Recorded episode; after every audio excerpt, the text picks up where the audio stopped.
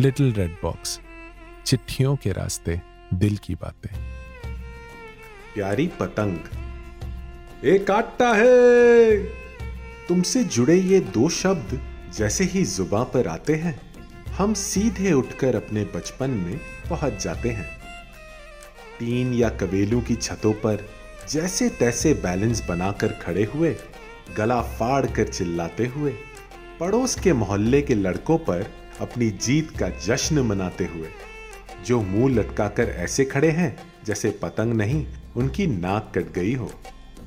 आज भी याद है, नए साल के बाद से ही आसमान रंगीन होने लगता था। धीरे धीरे रंग और भी बढ़ते जाते, और संक्रांति के दिन तो मानो ऐसे लगता जैसे किसी मनमौजी आर्टिस्ट ने पूरे आसमान को ही हरे पीले लाल रंगों से पेंट कर दिया हो। हर जगह बस तुम ही तुम दिखाई पड़ती थी। उस दिन तो मानो छत पर मेला ही लग जाता था। दोस्त, परिवारजन अड़ोसी पड़ोसी सब तुम्हें उड़ाने के लिए इकट्ठा होते थे।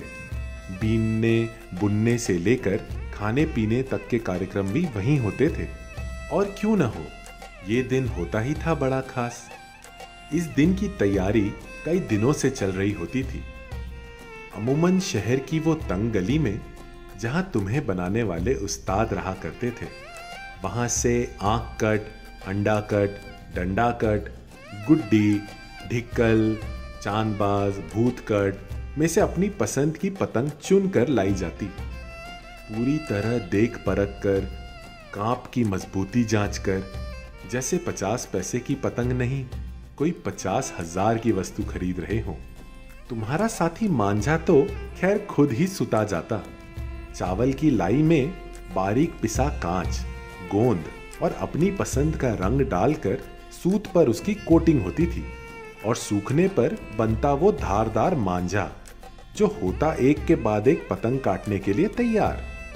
बड़ी सावधानी से इसे लकड़ी की चरखी पर लपेटा जाता था। तो इन सारी चीज़ों के साथ तुम्हारी मुलाकात आसमान से कराने का कार्यक्रम शुरू होता। पक्के जोते बांधकर उड़ंची लेकर जब तुम हवा में उड़ती तो तुम्हारे साथ सबकी उमंगे भी ऊपर चली जाती।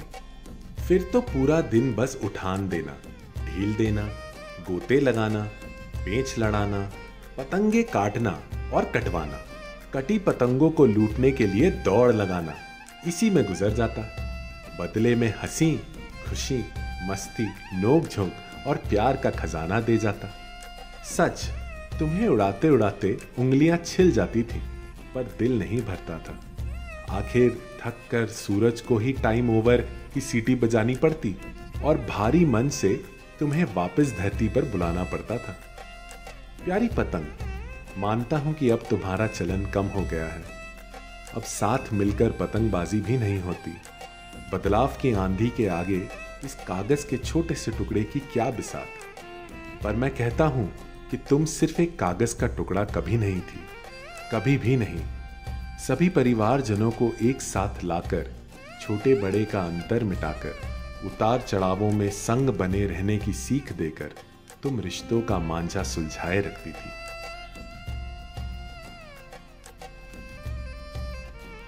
हर पतंग जानती है, आखिर नीचे आना है। हर पतंग जानती है, आखिर नीचे आना है। लेकिन उससे पहले आसमां छू कर दिखाना है। अगर आपको हमारा ये प्रयास पसंद आया हो तो कमेंट ज़रूर करें, या फिर contact at little red box dot in पर आप मेल भी कर सकते हैं। तब तक के लिए लिटिल रेड बॉक्स के प्रस्तुतकर्ता आरिश, अतुला और मैं पाशा, लेते हैं आपसे अलविदा।